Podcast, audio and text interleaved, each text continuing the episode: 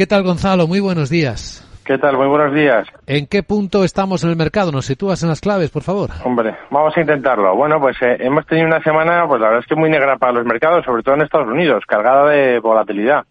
Eh, esta semana, pues las bolsas casi han dilapidado, han dilapidado eh, parte de las ganancias de finales de octubre y la inflación y los tipos pues parecen no tener fin, ¿no? Eh, solo un dato normalillo de empleo salvó a las bolsas el viernes y todo esto después de subir la Fed el miércoles 75 puntos básicos. Más en la subida, pues fueron las palabras en sí de Powell que dieron un poco la, la puntilla al mercado.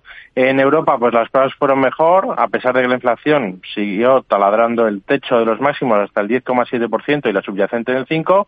Y luego, por su parte, en China, pues a ver si, eh, a pesar de los malos datos macro, que además ha, eh, ha comentado Sandra hace, hace un escaso minuto, eh, los mercados subieron con fuerza, pues nada, después de que hayan aparecido rumores de que hablan de que la política eh, de cero COVID se va a acabar en los próximos meses y bueno, pues sería una gran noticia para las cadenas de suministro. Y esta semana, pues todas las miradas están puestas en el dato de inflación en Estados Unidos. El jueves se espera una cierta relajación, aunque esto lo decimos con la boca pequeña, porque luego siempre hay sorpresas. Se espera que la inflación sea de un 8%, frente al 8,2% anterior y también, bueno, se espera que la subyacente se, se mantenga.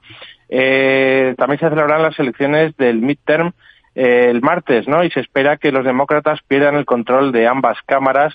Esto pues dificultaría bastante la tarea de llevar a cabo algunas reformas y que se aprueben nuevas leyes. Y hoy nos hemos despertado con la balanza comercial en China, ha sido muy pobre, ¿no? Eh, y en Europa también a las diez y media tenemos el dato de inversión de confianza Centix del inversor.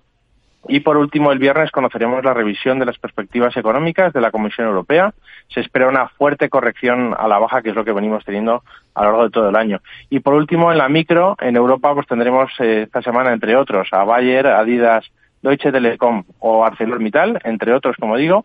Y en Estados Unidos, el sábado tuvimos a Berkshire Hathaway, que pierde de enero a septiembre 41 mil millones y luego tendremos Activision Blizzard o Walt Disney, con lo cual pues una semana también cargada de, eventos.